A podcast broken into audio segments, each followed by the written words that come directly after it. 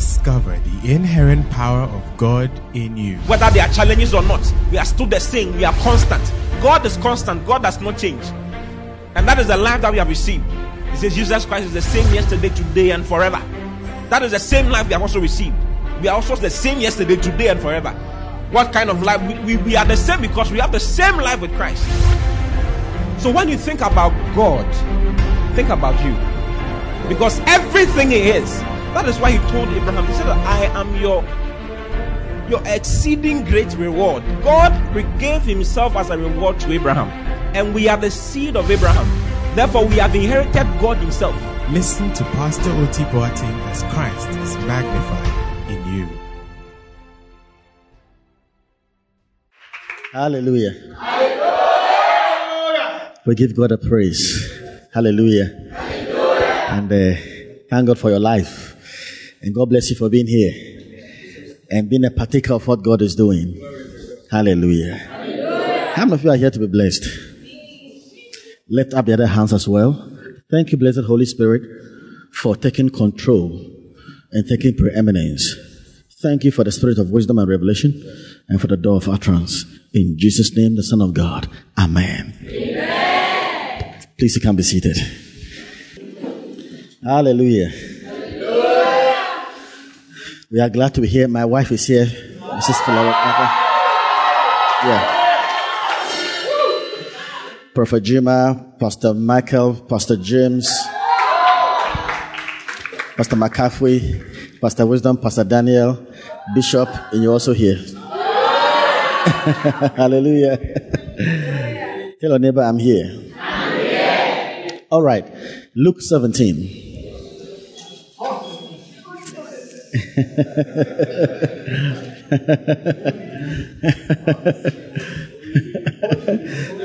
Believe only.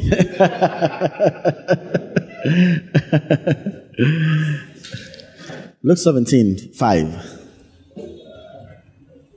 And the apostle said unto, unto the Lord, Increase our faith. The next verse. And the Lord said, If ye had faith as a grain of a mustard seed, ye might say unto this sycamore tree, Be thou plucked up by the roots, and be thou planted in the sea, and it should obey you. Remember, we said this yesterday. All right. Mustard seed faith can approach trees and remove mountains, and it's the smallest faith you can ever have. And I said that your faith, you cannot go below mustard seed faith because that's the smallest you can ever have. And the smallest faith you can ever have can remove mountains and can remove trees. That means as you here, you are a miracle worker. Through your lips, problems can be removed and things can happen. That's who you are. Yesterday I mentioned that it has to do with knowledge of what you have and also how to use the faith you have. Praise God. And let's see what Jesus said after he made this profound statement. The next verse, verse 7. But which of you, having a servant, plowing or feeding cattle, will say unto him by and by, when he is come from the field, Go and sit down to meat. I will not rather say unto him, Make ready wherewith I may sup, and get thyself, and serve me, till I have eaten and drunken, and afterward thou shalt eat and drink. Back to seven. Back to seven. Now, Jesus is on the same subject. He's talking about the same thing. Now he's answering the apostles. They said, Lord, increase our faith. Then he spoke of the power of the mustard seed faith. Praise God. The power of the mustard seed faith. Then he spoke of the power of the mustard seed faith. And now, look at the next verse. But which of you, having a servant, plowing or feeding cattle, will say unto him by and by, when he's come from the field, go and sit down to meat. Now Jesus is saying that ah, if you have a servant or a slave, and uh, he just came from the farm, whether feeding cattle or plowing the, the field, and he comes home, will you give the servant a break for having done part of his work, or you allow him to fulfill his daily task? Because in ancient times, slaves had their daily task, and until they finished their daily task, they were not allowed to rest. So if the person finished feeding the flock or plowing the field and come home, um, you don't tell the person to rest. You don't, you, you don't give the person a break. That's what Jesus is saying. You don't tell the person, go, your, your servant or your slave, go and sit down and eat. No. You allow him in those days, that's how servants were treated, to finish his task and everything. Hallelujah. But understand that Jesus is still addressing faith. So Jesus is telling us what faith is. Now, Jesus is saying that number one, faith is a servant, it's your servant. Faith is to serve you. But the problem with many believers is that they think faith is an occasional gift. They think faith, faith is an occasional gift, which we use once and once a while. But the idea here, Jesus gave us concerning faith is that faith is a servant, uh, faith is to serve us, but faith is not an occasional gift. It is, it's not something we use occasionally. We don't give faith a break. the way masters give, the way masters don't give their servants break. Uh, you see, no matter how much they have done for them, they don't give them break until they have fulfilled their entire daily task. So you don't give faith a break. Faith is supposed to serve you throughout your life. And don't stop. It's not an occasional gift. You have to apply faith constantly, regularly, every time, everywhere. Hallelujah. That's what Jesus is saying. That's what Jesus is saying. Aha. So he spoke of the mustard seed faith, seed faith. He told them what they have. Now listen, you are talking about faith. You say, Lord, increase our faith. But it's not a matter of increase of faith. if you know what you have, that small seed of faith in your heart can remove mountains. That's what Jesus is saying. Then Jesus said, but which of you have a servant? He's illustrating to them how to use their faith. So faith is not a servant you, you use once a while. You don't give faith a break. Faith is not an occasional gift. Faith must be used constantly.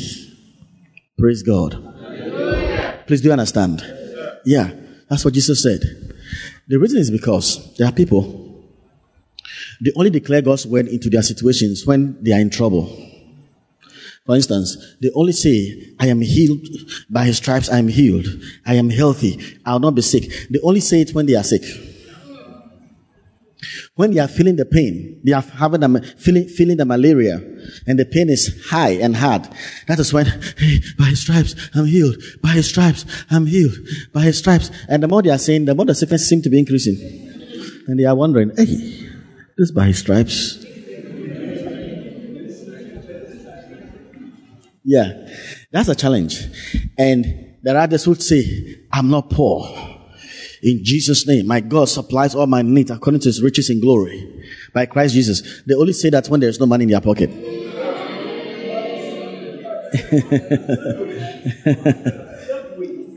Aha. And there are those when they are worried or full of anxiety and trouble. Hey, the peace of God is in my heart. The peace of God that passes on all understanding.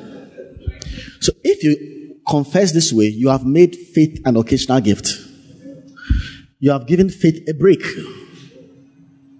But Jesus says, faith is a servant. You are not supposed to give faith a break. Allow faith to serve you and deliver the good and what you need every time. So this is the secret. You declare health and healing when you are healthy. Actually, confession of faith should be part of your daily life. When you finish your quiet time, what blesses you? Before you go away, open it and through your meditation, confess what you meditated. The, the, the, greatest confession of faith is when you have just finished med- meditating on the word. So confess health. I will not be sick. I will not be weak. I will not be frail. Confess it when you are strong. Don't wait when you are weak before you say it. Are, are you following me? you need to confess health when you are healthy. Then sick, the sickness will not even come. You need to confess wealth when there's money in your pocket and thank God for it, then you will not see poverty.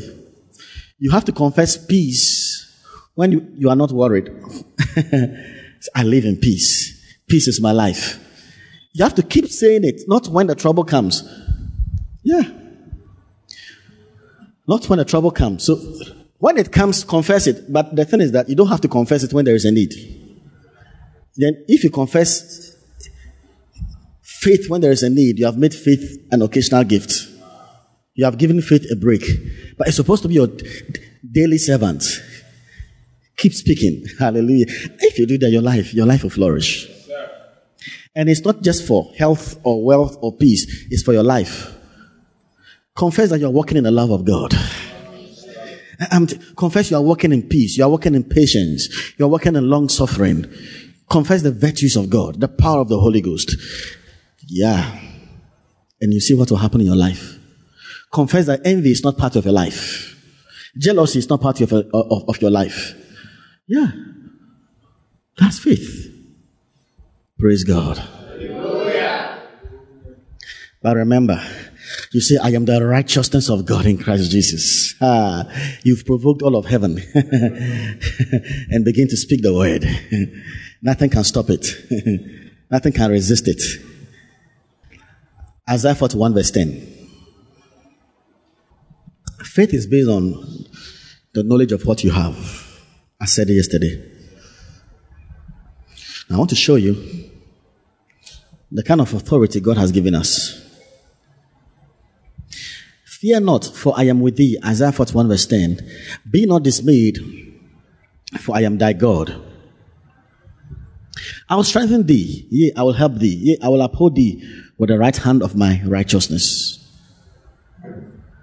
Praise God. Tell your neighbor, don't be dismayed. You know someone who is dismayed? Someone who's pacing up and down. Hey, hey, I'm in trouble. Where will help come from? Hey, hey, hey. Yeah, you are dismayed. He says, don't fear. Why, why, ask your neighbor, why, why are you going, why, why, why do you want to fear? Why? Now, assuming you are broke, eh? Assuming there's no money, you don't have any money, and the wealthiest man in the world calls you and says, My daughter, don't be afraid. My money is yours. But when God says, Fear not, He didn't shout this way. but revelation will make you shout. Yeah. Because God says, I am with thee. And it's powerful than whatever any, any man can say. So no matter the problem, He's with you. I will uphold you with my right hand of righteousness. Now, what is the right hand of righteousness? Now, when the Bible speaks of right hand, you may think is this, is this. It's not talking about this. it's not talking about this right hand. You understand? Uh-huh. It's deeper than you, you, see. Um, you remember Jesus when he died and ascended, he sat our, on the right hand of God. Yeah. The right hand of God is not uh, just a geographical description. It's a positional description. In, in a kingdom, the right hand is the, the, is the most cherished and the most favored position in that kingdom. But in the Bible, the term right hand describes all of the authority of God and all of the power of God. It's called right hand. Now, the right hand of God is, is a title. It's, it's a position. Hmm. All the power and authority of God is in a place called right hand. Hallelujah. I, I, I will talk about it later, but not now. But I just want you to understand it a little that God's authority and power is in a place called right hand. Now, um, Psalm 77 verse 10. All the power God expressed or manifested on the earth was from his right hand. A certain place called right hand. and I said, This is my infirmity, and, and I said, This is my infirmity, but I will remember the years of the right hand of the Most High. When you read this entire chapter, it describes the history of how God manifested his power in the past. All of God's power. The chronicle of the history of God's power. But he calls it the years of the right hand of the Most High. Hallelujah. Okay, Exodus 15, verse 6. This is when the Red Sea opened and Moses and Israel passed through the Red Sea. Now look at what Moses said. This is just when they had crossed the Red Sea and they began to sing. This is what they said. Thy right hand, O Lord, is become glorious in power. Thy right hand, O Lord, has dashed in pieces the enemy. Actually, God divided the sea by his right hand. Jesus told the high priest, Hereafter ye shall see the right, the Son of, of Man sit on the right hand of power. Praise God. When Jesus ascended, the exercising of the power of the universe, the supreme authority of the universe, was given or was committed to the ascended Christ. And he occupies the most favorite place in the kingdom of God. And all the power of the universe is committed to him. It is called right hand, a symbol of power. Hallelujah. But he calls it the right hand of my righteousness. The right hand of my righteousness. Isaiah 41 verse 10. He calls it the right hand of my righteousness. You know why? The right hand is a property of his righteousness. Are you following? Why does he call it the right hand of my righteousness? The right hand belongs to his righteousness. Now, God's righteousness is Christ. And Christ is our righteousness. Is that not so? We have become one with him and joined us with him. His righteousness is now ours. The right hand of my righteousness literally means the right hand belongs to his righteousness. The right hand is a property of his righteousness. The right hand is for his righteousness. Christ is God's righteousness. Hallelujah. Hallelujah. Yeah. So now Christ is our righteousness. We are joint heirs. The place of the right hand is also for us. Because when he made him sit on the right hand, he didn't just raise up Jesus and has raised us up together and made us sit together in heavenly places in Christ. So the right hand where he sat, representing the authority he has, we sit with him.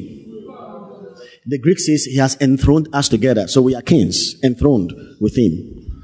So the right hand is now ours. You have such authority. You have such authority that it, it, it is a shame to be afraid of witches and wizards. It, it's such a, your angels shake their heads and say, oh, she doesn't know. Your angels go like, ah. You are holding AK-47. Someone is chasing you with water pistol. and you are crying helter skelter. Hey, hey, hey. Meanwhile, you are running away with AK 47. Afraid of the one with water pistol. Say, I repent.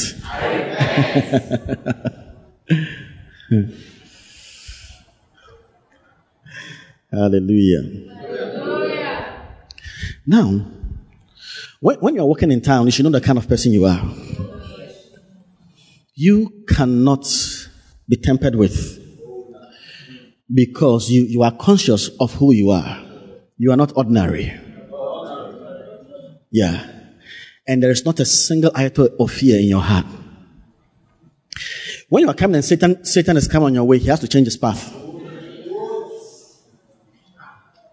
Yeah. Yeah. When I'm moving and they are there, they change their path. Because the guy understands his righteousness. You can. When you get to heaven, you'll be so surprised you were afraid on earth. And you'll be sad you were afraid. what the persons were chasing you. Yeah. As I'm here, Satan, uh, Satan is afraid of you. Seriously.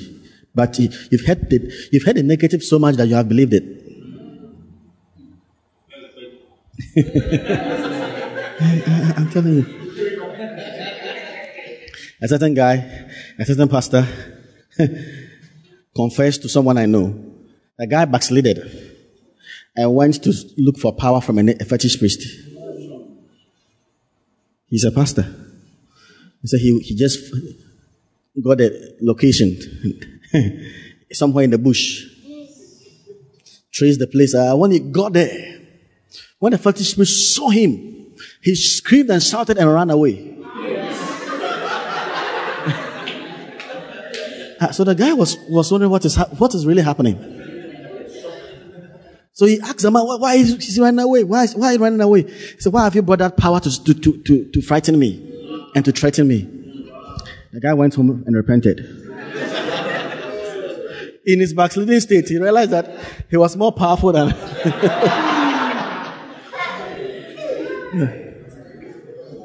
And that is what the devil wouldn't want you to know. Yeah. Hallelujah. Hallelujah. Yeah. You are so powerful. I told the story of Smith Wigglesworth. He was asleep and heard a sound from in his hall. So he woke up. When he got to his hall, Satan was standing there. Satan. So he got there and saw him. And he said, Ah, I thought it was someone important. Then he left him, went back, and he slept. Satan's pride was bruised. Because Satan wanted you to get frightened and go like, hey, in Jesus' name. Oh no. He just left him. Yeah. That's the place you are coming to. In your authority. Ah, Christ is your righteousness. You are in his place. It's a place. You don't waste time binding demons like that. As if your whole life. Ah, darkness is never powerful than light. You are the light, and they are darkness. From henceforth, don't be afraid of them. They should be afraid of you and run away. Yeah. Maloba Kaleande.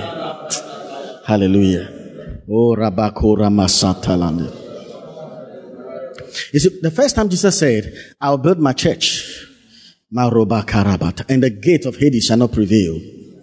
When he said it in Matthew 16, the disciples really understood something we don't understand. The first time Jesus mentioned church, we don't understand. Hmm.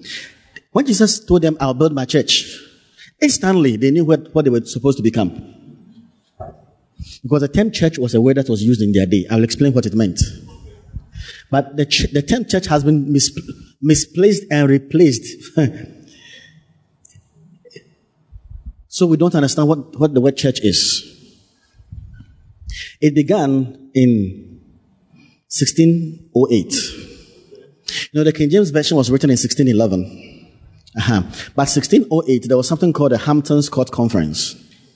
When King James became the king of England, the nations of the world at that time were had to make a decision whether they were to become Catholic nations or Protestant nations. Uh, because Martin Luther had brought forth the Reformation. So that those who protested became the Protestants from the Catholic system. Uh-huh. And because some of the nations were afraid of the Pope, they wanted to become Protestant. So England was now deciding whether they would become a Catholic nation or a, Protestant, a, a Protestant nation. Aha. It's a long history.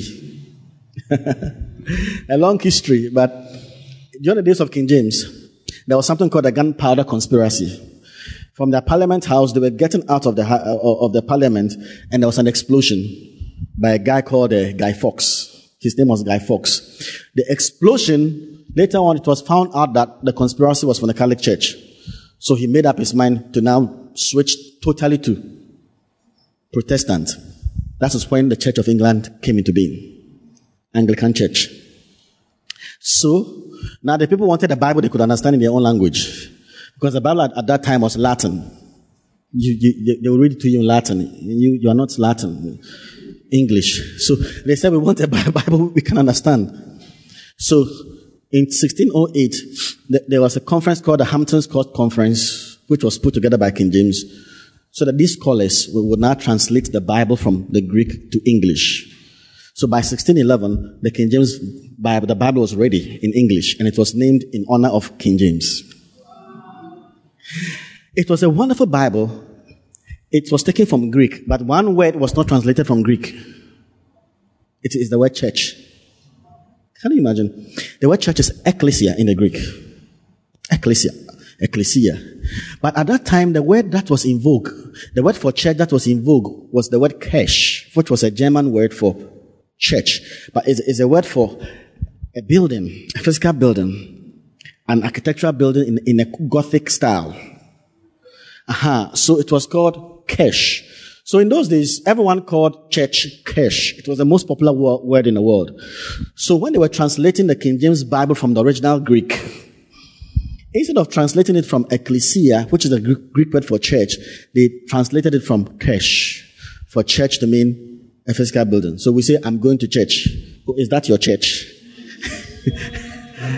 is that your church? Mm-hmm. But the French, the French Bible remained, re- retained the meaning. Eglise is from ecclesia. And Spanish too retain the ecclesia. Uh-huh. But most, most of the languages remain, took the word church from the word kesh. The Swedish, the Swedish language used the word kek. Scotland, Scottish used the word keka. All from the word kesh, church. So they lost their real identity, the consciousness of what Jesus was talking about. But when Jesus said, I'll build my ecclesia, they were, I'm sure they, they open their mouth. Because the word church is a political term. It's a political word in those days, even in, this, in the days of Christ. Uh-huh. It was, it was a term that described a certain group of senates senators, senate. Hmm. So the word ecclesia, church here, described a prestigious assembly of Athenian citizens. So we're talking about Athens. A prestigious assembly of Athenian citizens. And these citizens were so powerful that they presided over judicial matters. They formulated new policies they enacted laws. They appointed ma- new magistrates. They had the power to banish anyone from, from society. So it was a very, they were the upper class of society and they were politicians, senate. Aha. And they had all of this power. They can dismiss, they can enact, from formulate new policies. They were the most powerful people in, the, in, in, those, in those days. Aha, in the Roman Empire. So when Jesus said, I'll build my church, hey, they knew who they were to, be, to become. They knew that instantly the power was in their hands. Instantly they were royalty. Instantly they were kings. Instantly they had power to retain, power to dismiss, power to enforce. Everything was in their hands. They were the rulers of the land. They knew it. Hallelujah. This kind of information is necessary for, because of what is coming. Very necessary. The Bible says that, but ye come unto Mount Zion and unto the city of the living God and unto an innumerable company of angels. Hebrews 12 verse 23 says, into the general assembly and the church of the firstborn which are written in heaven. I, like the term the general assembly. See, I have come to the general assembly. General assembly. Now, do you know where we have come to? Hmm. The word here is called is the Greek word paneguris. Now, then he tells us the people that make up the General Assembly. the people that make up the General Assembly. the General Assembly in some nations they call it the National Assembly or the House of Representatives. In Ghana we call it Parliament. Yeah. This is the House of Parliament, parliamentarians. Uh-huh. So he's not talking about the heavenly parliament, those who make up the heavenly parliament. And these are the decision making body.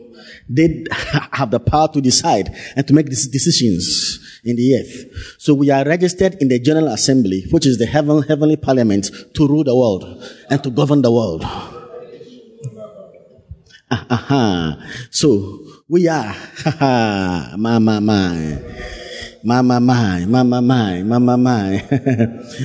the church of the firstborn. Malo masandada. Kibakatale. Mama, mama. Hey, even in the Greek, it says the firstborns. It's plural. It's like we are all in the firstborn. We have the right and authority of the firstborn, which is Christ. And we can make decisions. We are registered. So you are a parliamentarian. Not in this weak and base kingdom, but in the most powerful kingdom. Huh. We make decisions. Tell, turn to neighbor and greet your neighbor honorable. yeah, we are all honorables. honorable and add his name. You are the better parliamentarians. The better parliamentarians.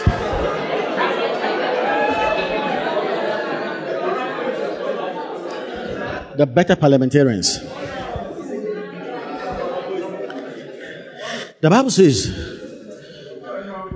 in Christ Jesus, there is neither circumcision nor uncircumcision. Oh but faith that worketh by love or but a new creature.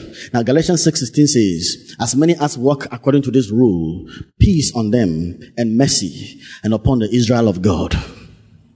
Now he calls the new creation the Israel of God. Hallelujah. Hallelujah. See, I'm the Israel of God. Israel of God. Now the word Israel, according to Strong's in, in Greek means he shall rule as God. That's Israel. According to Strong's definition, Israel means he shall rule as God. See, I will rule as God. And he calls the new creation the Israel of God. So we are rulers. We are rulers. Say, I'm a ruler. Say, I, I rule as God. You have to enforce dominion like God. In Isaiah 9, verse 5 and 6, Unto us a child is born, and unto us a son is given, and the government shall be upon his shoulders. That's a prophecy. Uh-huh. He didn't say the government shall be upon his head. Christ is the head, but upon his shoulders. The shoulder is the body. Speaking of the church. And has put all things under his feet and gave him to be the head over all things to the church, which is his body, the fullness of him that filleth all and in all. The shoulder is the church. The government is upon his shoulders. The dominion is with us. Hallelujah. So you, faith is based on what you have in Christ. When you understand your authority, ah. When you speak, it's done. The devil wants you to think that when you speak, nothing happens. But really, things happen. Things happen. Praise God. If you follow this principle, your life will be forward forever, glorious forever, joy and laughter. Eh, do you know what God has planned for your life? How, how, how many of you want to know how to use this faith, this authority you have? Ma, ma, ma, ma. Hebrews 11. Hebrews 11. Hebrews 11. Now, faith is the substance of things hoped for, the evidence of things not seen. Verse 2. Ma, ma, ma. For by it the elders obtained a good report. Verse 3. Now I want you to see this verse very well. Through faith we understand that the worlds were framed by the word of God, so that the things which are seen were not made of things which do appear. Okay. Through faith we understand that the walls were framed by the word. This verse, let me show you its truest interpretation. Are you here? First of all, this verse is not talking about the creation of the world. Hmm. Hallelujah. All right. what is it talking about? Follow carefully. Through faith, we understand that the walls, say the walls. the walls. Now, in the Bible, there are three words for world or for world. Three words in the Greek for world. The first one is oikomene. O I K oikomene. O I K O M E N E. Uh-huh. Oikomene is translated word. It is used in different places, like when Jesus, when Satan told Jesus, show Jesus the kingdoms of the world, and told Jesus to worship him. You remember? Yeah. He showed him the kingdoms of the world in a moment. Uh-huh. That word world is oikomene, and that word relates to a specific land you know, a specific, a parcel of land. Sometimes it, re- it refers to the Roman Empire, Roman Empire, a specific allocation of land. Okay. So we see it in Luke 4 and Matthew 4. Okay. He showed him the kingdoms of this world. But he was referring to the Roman Empire or a specific land. That's word oikomini. And there's a second word for world, is the word cosmos. K O S M O S. Uh-huh. Cosmos is the word for God created the world. That's the word cosmos. The cosmos is where we get the word cosmetics. It speaks of uh, anything that is organized. Uh-huh. So God organizing and bringing forth the stars, the moon, and the, everything, the earth, the solar system is the word cosmos. It is used too many times in the Bible. Then there's a third one, which is this verse. The third word for world is the word aion. It's A-I-O-N. Ion. Now, ion is the word for sometimes translated age, but it describes human history, actually a period of time. It describes a certain period of time in history, a certain moment, epoch, era of time. So we can say, oh, the days of John Gordon Gedgesberg in Ghana, that was his, the aion of that time. The days of Billy Graham, the days of John G. Lake, huh. the days of uh, Kenneth Hagin. Uh-huh. So, aion speaks of era. Praise God. Era or period is the word aion. But it's, it's translated world. Please, are you following? Yes, so, through faith, we understand that the various periods in history, in human history, that's what he's talking about. The different eras in human history, okay, were framed by the word of God. You see, the word framed is not create. Create is thesis.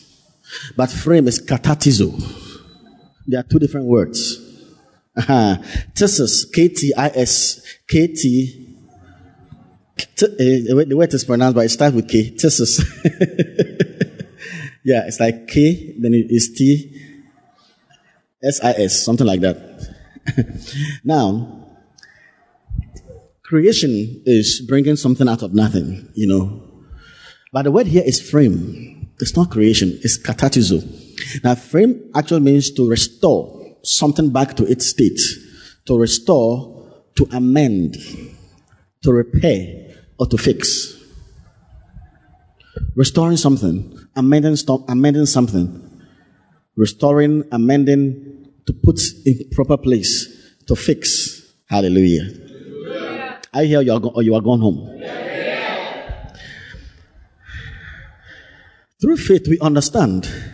so through faith, we understand that the, he's talking about the various periods in history, human history. Hmm. All right.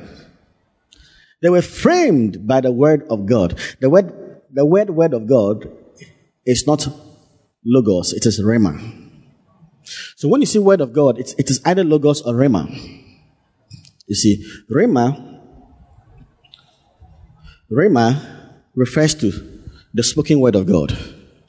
But it's not just the spoken word of God. It's, rhema refers to God's word that is first revealed and it is spoken. Praise God. Like as the word of God comes to you, sometimes rhema jumps to you. Uh-huh. You, you just, the word of God just blesses. You, you have revelation. Wow, wow, wow. I will never be poor. Because of the revelation, you are speaking it out. We call it rhema. Praise God. Speaking out God's word. But it is first revealed to you. First revealed to you. Now, rhema is never God speaking his word. Rhema is not at any time used for God speaking. Rhema is never used like that. In the Bible, Rhema is used for God revealing his word to a man. The man receiving the revelation and speaking out the word. That is how Rhema is always used. It's never at any time used for God himself speaking the word. It's not Rhema. Rhema is God's word revealed to a man and a man speaking it out. It's called what? Rhema. Are you here?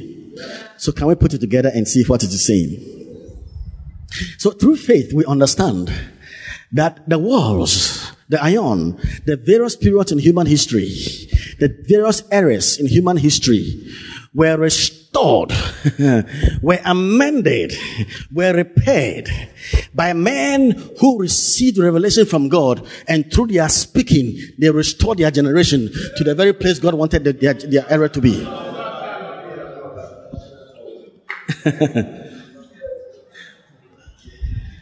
hmm. Hallelujah. Hallelujah.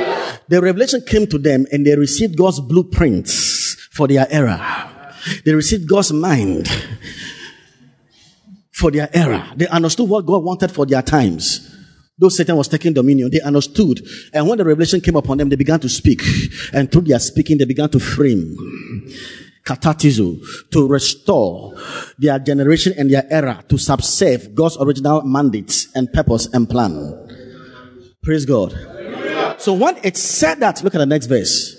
The next verse, they said, by faith Abel. So he began to give us all the generations of men and how that they received Rhema from God and changed all their eras and periods in human history.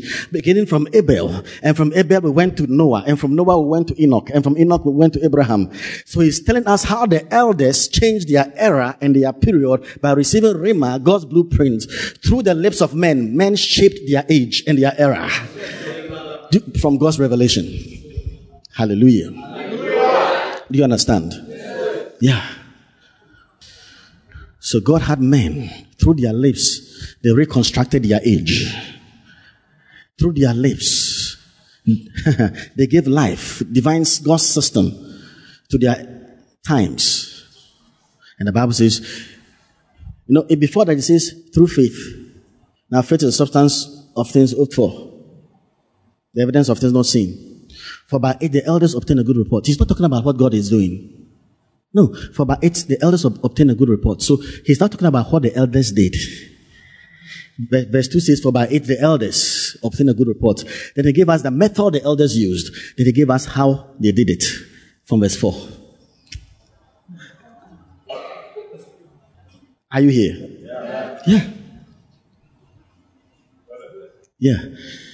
Any Greek scholar will tell you frame is never creation. You've missed it. The word here is never the physical word. It's human, period. So for instance, this is our time. Now understand the Second Corinthians 4 verse 4. In whom the God of this world has blinded. Alright. Now let's go to Ephesians 2 verse 2 and come back. Let me show you something here. How the, the word world is used. Ephesians 2. Look at it.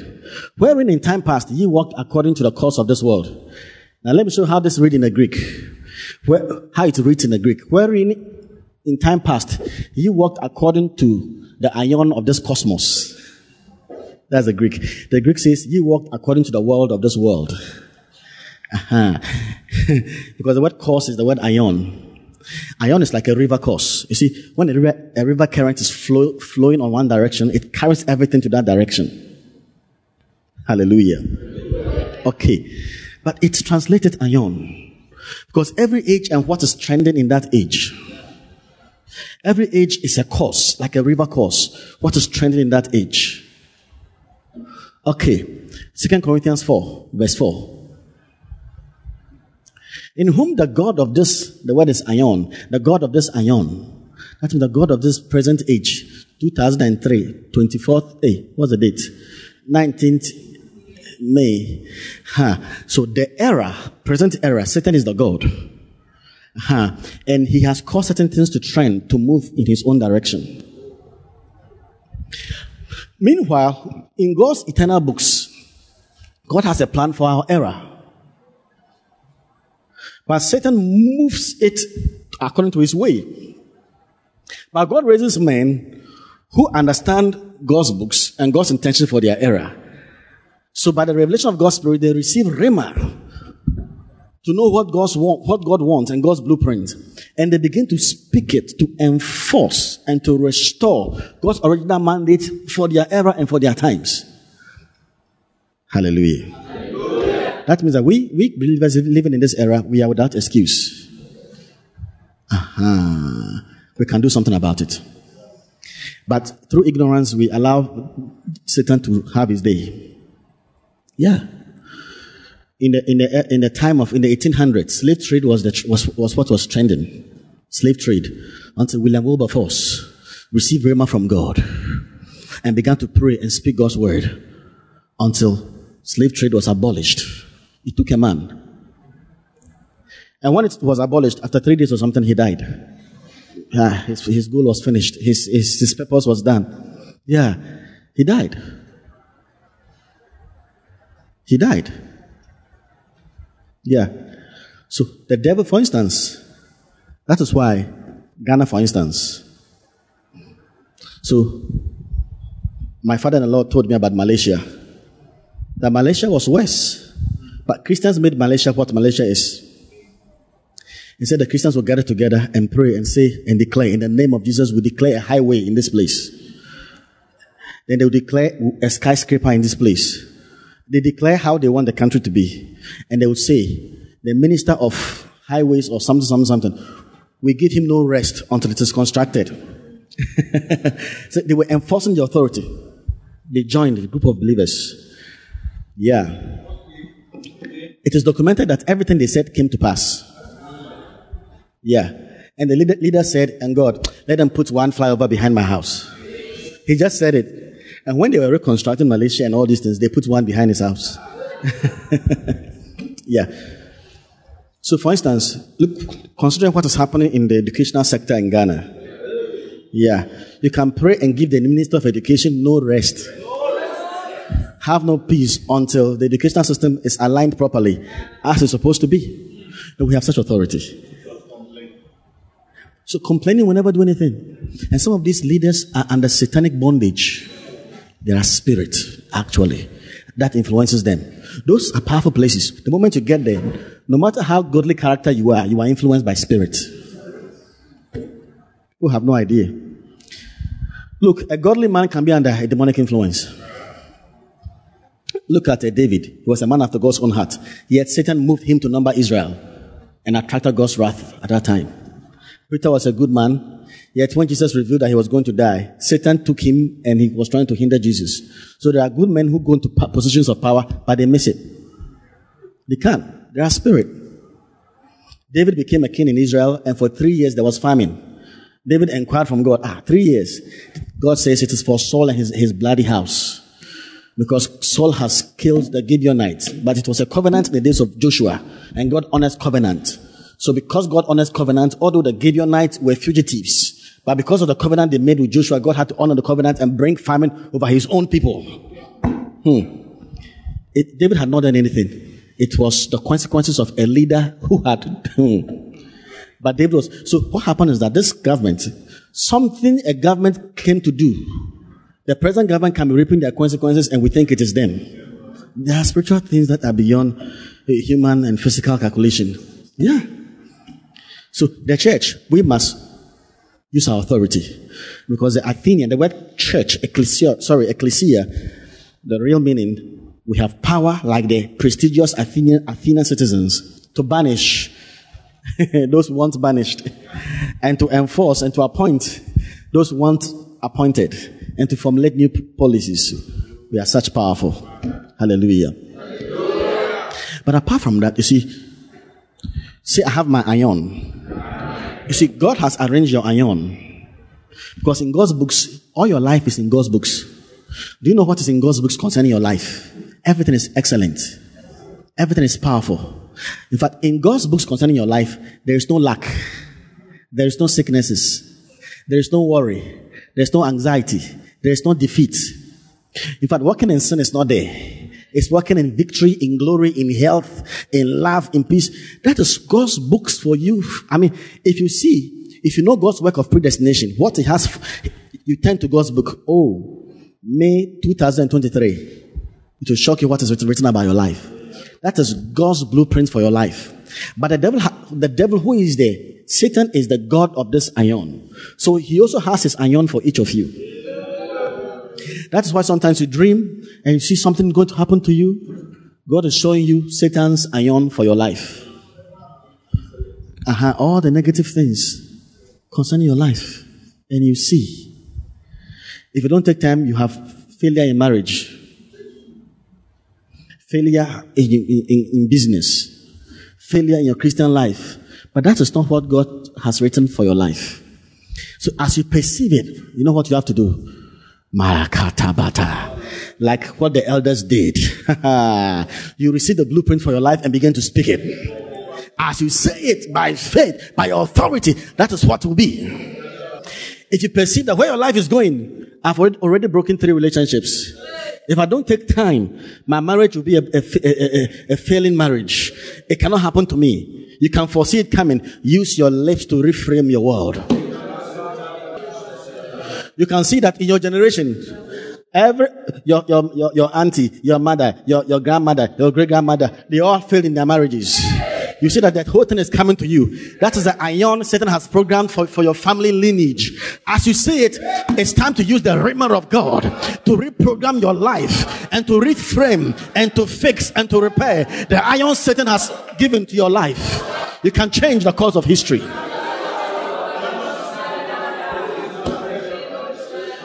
All your life has been full of defeat, full of defeat, struggling, repeated failures, chronic struggling, it can be addictions. You have the power to prevail. It's in your mouth. The Bible says, In the beginning, God created the heaven and the earth. And the earth was without form and void, and darkness was upon the face of the deep. And God said, Let there be light. Hallelujah. Question Where did light come from? Came from? And God said, Let there be light. Where did it come from? Where did it come from? This is a theological bone of contention. Some say, say eh, it is a primordial light of creation. Some say it's the aurora borealis or the aurora australis, the cosmic light. They have said so many things. But Second Corinthians tells us where the light came from. Second Corinthians, Corinthians 4 verse 6. Look at what it says. For God who commanded the light to shine out of darkness. Now he's quoting from history. When God said, let there be light, you know where the light came from? From the darkness. Now understand this. The whole earth was in darkness and the, the darkness was in water because the earth was submerged in water. So the water and the darkness were mixed together. so God spoke to the darkness and out of the darkness came forth light. Can you imagine? Yeah. In 1934, there was a scientific uh, uh, findings, research what uh, certain scientists, uh, scientists came together for what was called the sonoluminescence experiment. The sonoluminescence experiment. You know what they did? They created bubbles in water. How many of you can create bubbles in water? Yeah, it's simple. Bubbles in water. And they, after the bubbles came up, they used sound waves The, the sound waves caused an implosion. The, the sound waves caused the bubbles to collapse. You see. So when they released those sound waves and the bubbles imploded, strangely, light emitted, light came out of those bubbles. So through sound waves against the bubbles, light emitted out. Do you know that when you speak, as I'm speaking, energy is being released. And the energy is released as sound waves. So when God said, let there be light, can you imagine the power, the energy from God's lips, creating sound waves, entered into the water and light sprang forth. So it is God who can speak in, in, when God wanted light, he spoke into darkness and light came. God was showing us what to do with our lives. There may be so much darkness in your life. The darkness of failure, the darkness of hatred, the darkness of selfishness, the darkness of ill health, the darkness of poverty. You can speak into that darkness and out of that darkness will come forth light. God commanded the light out of darkness. So no matter the darkness that is over your head, the shade of darkness, you can speak light to spring out of that darkness. You have the power to speak, the rhema, the authority. See, I have it. Now, these things are not just for your head knowledge. You have to live it. You can know it, but nothing is happening to you. But I'm not telling you to just know it, to live it, to speak it, to practice it. Hallelujah. Yeah. That's what James 3 4. James says that, look, the body is like a ship, a vessel, and the tongue is like the radar or the helm. If a ship is on the sea and there's a rock in front of the sea, in the middle of the sea, would the captain drive into the rocks? No. He'll use the small radar to redirect the vessel from hitting the rock. Otherwise, you'll have a Titanic crash. the Bible says your body is the vessel, the ship, your tongue is the helm, or that, or that rudder. With your tongue, you can navigate and reprogram the course of your life. The defeat you see in your life, you can reprogram your life. Hallelujah. That's how we walk in victory. Praise God. Hallelujah. All right. Faith is not possible until you know authority. But all the foundation is in righteousness, the right hand of my righteousness. Because all that Christ is is now committed to you. Christ is your righteousness. You are in his place. His authority is yours. The right hand belongs to his righteousness. And you are the righteousness of God. Hallelujah. Hallelujah. The authority is yours. If you can meditate upon this, ponder on it, and personalize it, you walk on high. Oh my. Hallelujah. Hallelujah. All right. Psalm 110. I'm going to make a demonstration. So, um, Pastor Michael can come and sit here with my, my, my chair. Hallelujah. Psalm 110. The Lord said unto my Lord. Now, can you read this one for me? One go. Let's all read corporately.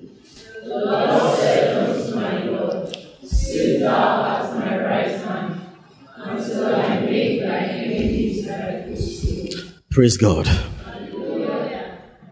Say, have the power to speak the God's, to speak God's word. To, change my world. By the lips of faith. Lips of faith. Hallelujah. So it doesn't matter what is happening around you. Ah, it's in your hands. People are complaining, and this is happening to me, and this is happening to me. Oh no, it is ended. Ma, the darkness God brought light out of darkness. And you can frame, repair, so that you be in a, the lines are falling to me in pleasant places. The divine lines, God's will for me, God's good plan for my life, I begin to work in it. Success in marriage, my good life, my healthy life, prosperity, walking in love, good works, fulfilling my ministry. This is the path God has cut for me. Anything outside it doesn't belong to me. To me. Ma, ma, ma, ma, ma, ma. Now, this was spoken by David, and the prophecy happened thousand years after. Hmm. He was prophesying into the ascension of Christ. The Lord said unto my Lord, said, this thing has been spoken of. Quoted, quote, the apostles have quoted this verse in the New Testament. And uh, it was fulfilled when Jesus died, rose up, and ascended into heaven. Now, this whole verse describes the coronation of Jesus. When Jesus entered heaven, praise God, there was a coronation service for him. The whole heaven, there was a service for his enthronement and his crowning. And that is what David saw. And in that enthronement, in Jesus' service, his coronation service, his enthronement, in, the Father said unto him, the Lord, which is the Father, said unto Jesus, the Son, sit, sit thou at my right hand until I make thy enemies thy footstool. Praise God.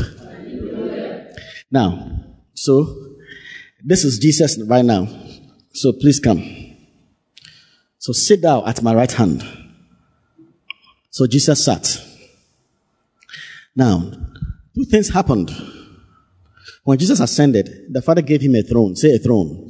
Throne. Yeah. He sat. And number two, he was crowned. Revelation 19 verse 12. His eyes were as flames of fire, and upon his head were many crowns.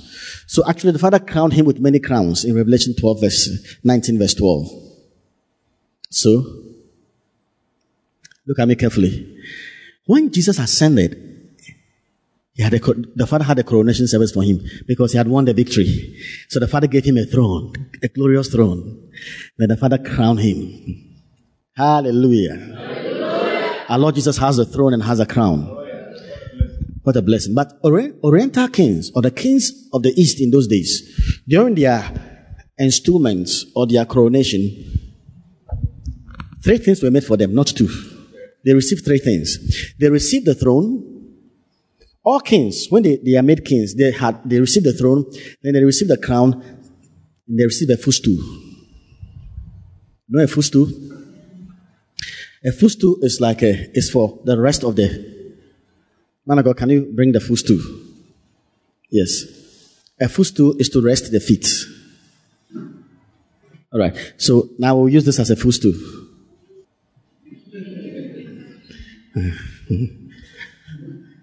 okay, man of God, stretch. Mm-hmm. Aha. This is this is perfect. Aha. Ah, we shall put some crown on your head. On your head. so kings had a crown, they had a throne, and they had a footstool.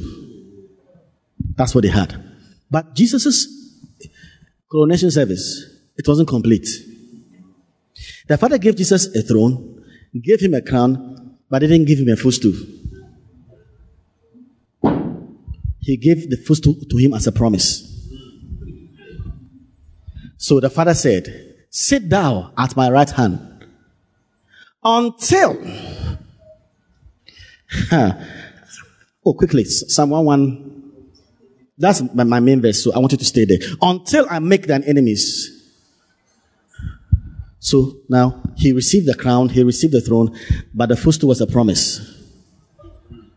Praise God. And as, uh, for the past 2,000 years, Jesus doesn't have a footstool. Yes, he's not resting, his feet is not rested until. Hallelujah. I'm saying this because of um, when I was coming, I asked the Lord what to share with you. As I was asking the Lord, the Lord told me the revival is coming. Before the Lord told me pure faith, everything from God.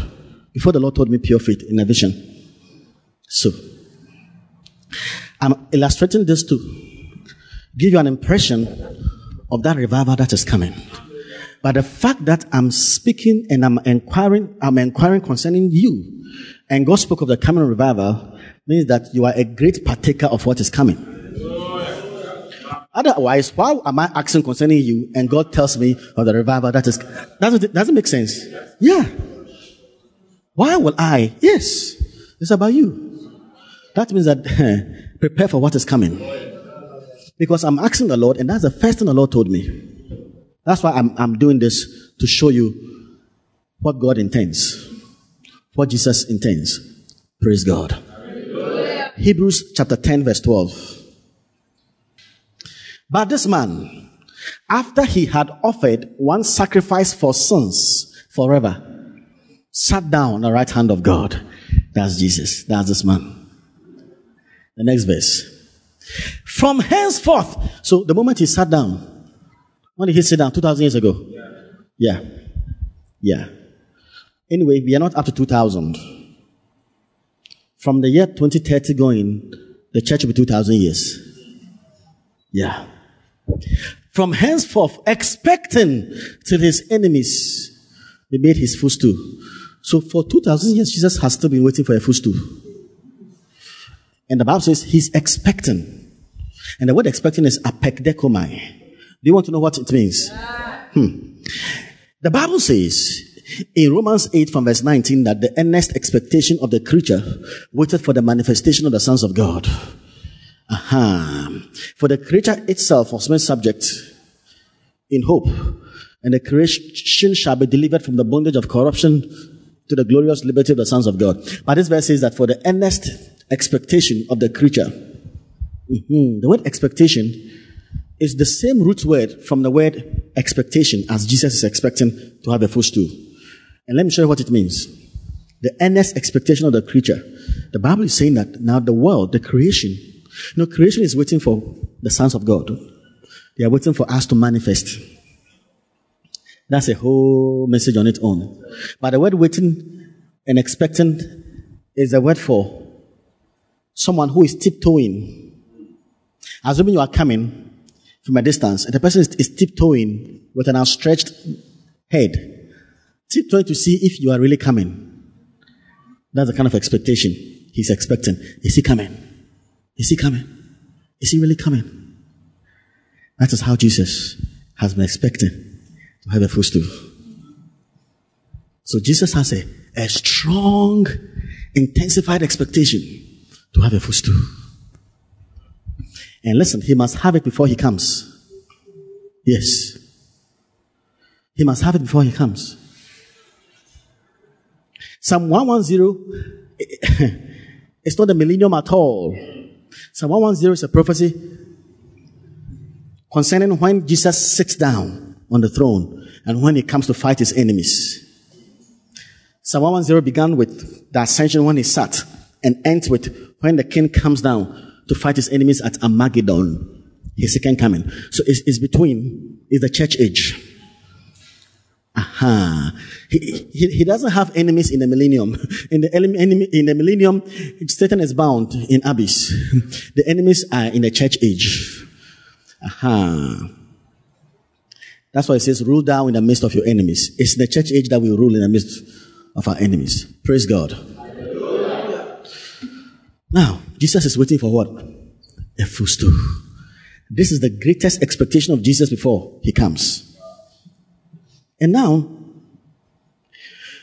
when Joshua conquered the Canaanites, he brought all the kings and his captains took their legs and put their legs on their necks to declare that you are all my footstool. now, how many of you want to understand what the footstool is?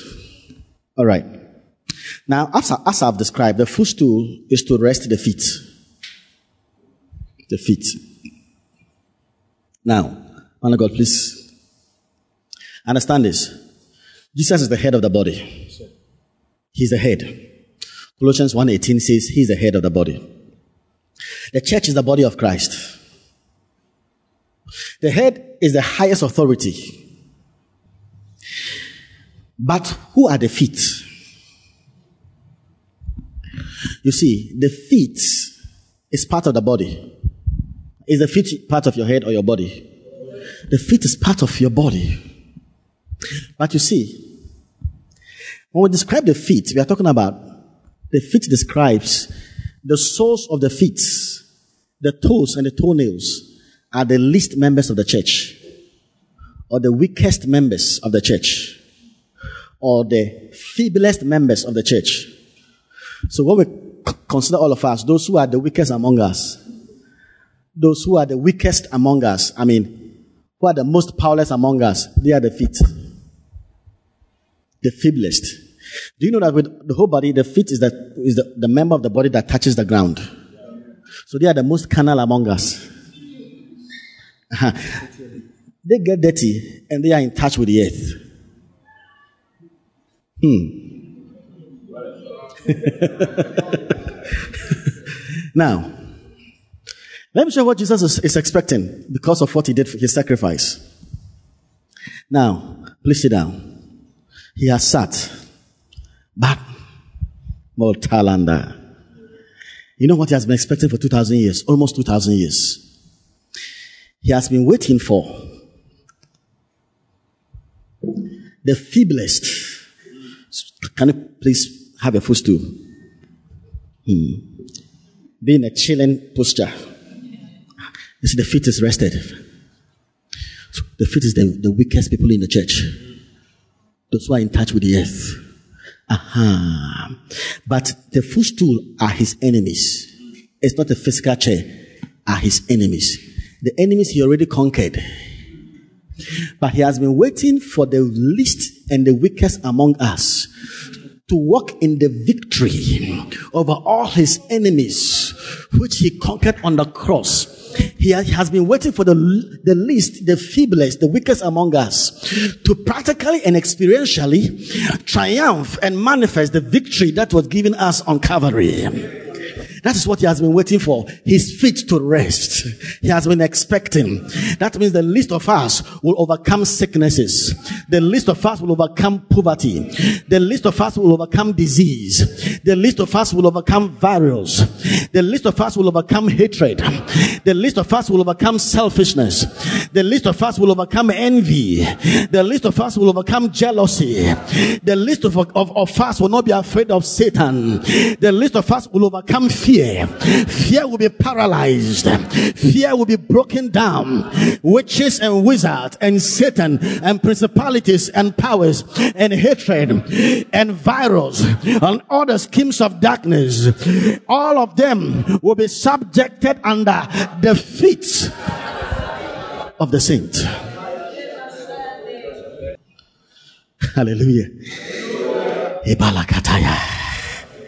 Can you imagine love economy? Everybody in love economy. The weakest member in love economy walks over Satan.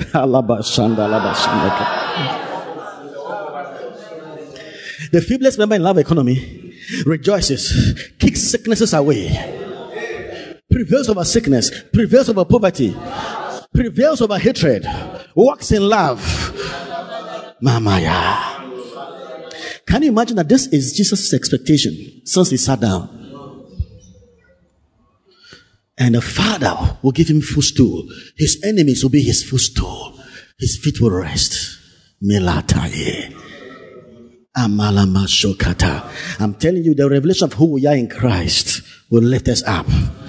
The righteousness of God in Christ will raise us up. Now, let me show what is going to happen. First Corinthians 15, verse 25 and 26. For he must reign till he has put all enemies under his feet. The next verse. The last enemy that shall be destroyed is death. Do you know when this verse is going to be fulfilled? Rapture. This verse is rapture. At rapture, there will be no death. Pa. So, what it means is that then this is fulfilled at rapture. So, before rapture, all the enemies will be brought one by one to his feet. All the enemies will be brought one by one to his feet. What the church is about to experience even the early apostles who are in heaven are anticipating to see what the church is about to experience. The apostles didn't, what is about to experience, the, the act of the apostles never saw it. We'll not look back as a, as, as, we'll look back for inspiration, but not as our standard. Yeah. That was the threshold, the beginning of the church. Our end will be more, much more glorious. God has stored up the greater glory for us. The last church will put on higher, higher glory, greater glory than the former day church. And it's going to happen. The church is going to manifest. The revival is coming. The weakest among us. Now, now, now, let me show you something. Let me show you something. Psalm 110. Quickly. Before I, I, conclude. Now look at this one. The Lord has, the, and the Lord said unto my Lord, Sit thou at my right hand until I make thine enemies thy footstool. The next verse. The Lord shall send the rod, of, the rod of his strength out of Zion, rule thou in the midst of thine enemies. What is the rod of his strength? It is called authority. The rod of his strength is the staff of his authority, the scepter of his authority. The Lord shall send the scepter of his authority out of Zion. Zion here is the church. Ye are coming to Mount Zion. In context, dispensationally, is the church. So his authority is in the church. He exercises, exercises his authority through his body, the church. The head exercises his authority through his body. That is us, the church. Rule thou in the midst of your enemies. He prepares a table before us in the presence of our enemies. The next verse. That people shall be willing in the day of thy power. Now the word power is not a Greek word for power. In, sorry, in Hebrew, the word power here is the word for military. It's the word for army. Army. God will have his army in the end time. That people shall be willing. And the word willing actually is not willing. It is will, free will offerings. My people, they shall give themselves freely to God. To consecrate themselves to God. Lord, I'm dying. I'm yours. In the day God is putting his army together. In the day of God's army. No wonder Prophet Jima saw an army yesterday. Prophet Jima saw an army yesterday, and God spoke to me about the coming revival. They all agree. Hallelujah. So God has his army. God has his army. That people shall be free will offerings in the day of your army. In the splendor of consecration. That's the Hebrew. In the splendor of consecration, that means that they will separate themselves to God so much that their separation to God will be splendor in the eyes of men. So, who are these? Look, they will not be shy to get fully committed to Jesus. That consecration will be like splendor to the eyes of men. And this being separated and getting fully committed to Jesus is a splendor. He calls it the splendor of consecration. And that time is the formation of God's army. And God's people are giving themselves freely. The devil is planning his best, his worst, but God is bringing forth his best. Brethren, Jesus is going to have a footstool. You have no idea what this is in the heart of Jesus. His craving, his expectation. He has been expecting, tiptoeing. When, when, when? And I pray to God that our generation will be that generation. He has been waiting for a generation to make it. Our generation should be that generation. That all of us will take hold of God's word fully taking hold of God's word. All of us, even the weakest, we are in victory. Even the feeblest, we are in victory. Even the least, we are in victory. It's revival time. It's revival time. We are the army of God, the army of the Lord. In Jesus' name, take your place. Take your place. Rebabatonde. Yema Shande. Rebaba Shande. Rema Shande. Ebaba Shande. Take your place. Take your place. Rema Siate. Hele Hebele Sunday. Hey, the right hand of righteousness. The right hand of righteousness. The right hand of righteousness. The right hand Righteousness is yours. Righteousness is yours. Yele shende. Yele shende. Hey. Hey. Hey. Yele shende.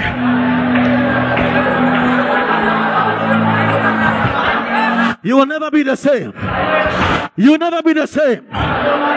Hey, every enemy in your life, rule over it, rule over addiction, rule over addiction, rule over hatred, rule over sickness, rule over poverty, rule over selfishness. Hey, hey,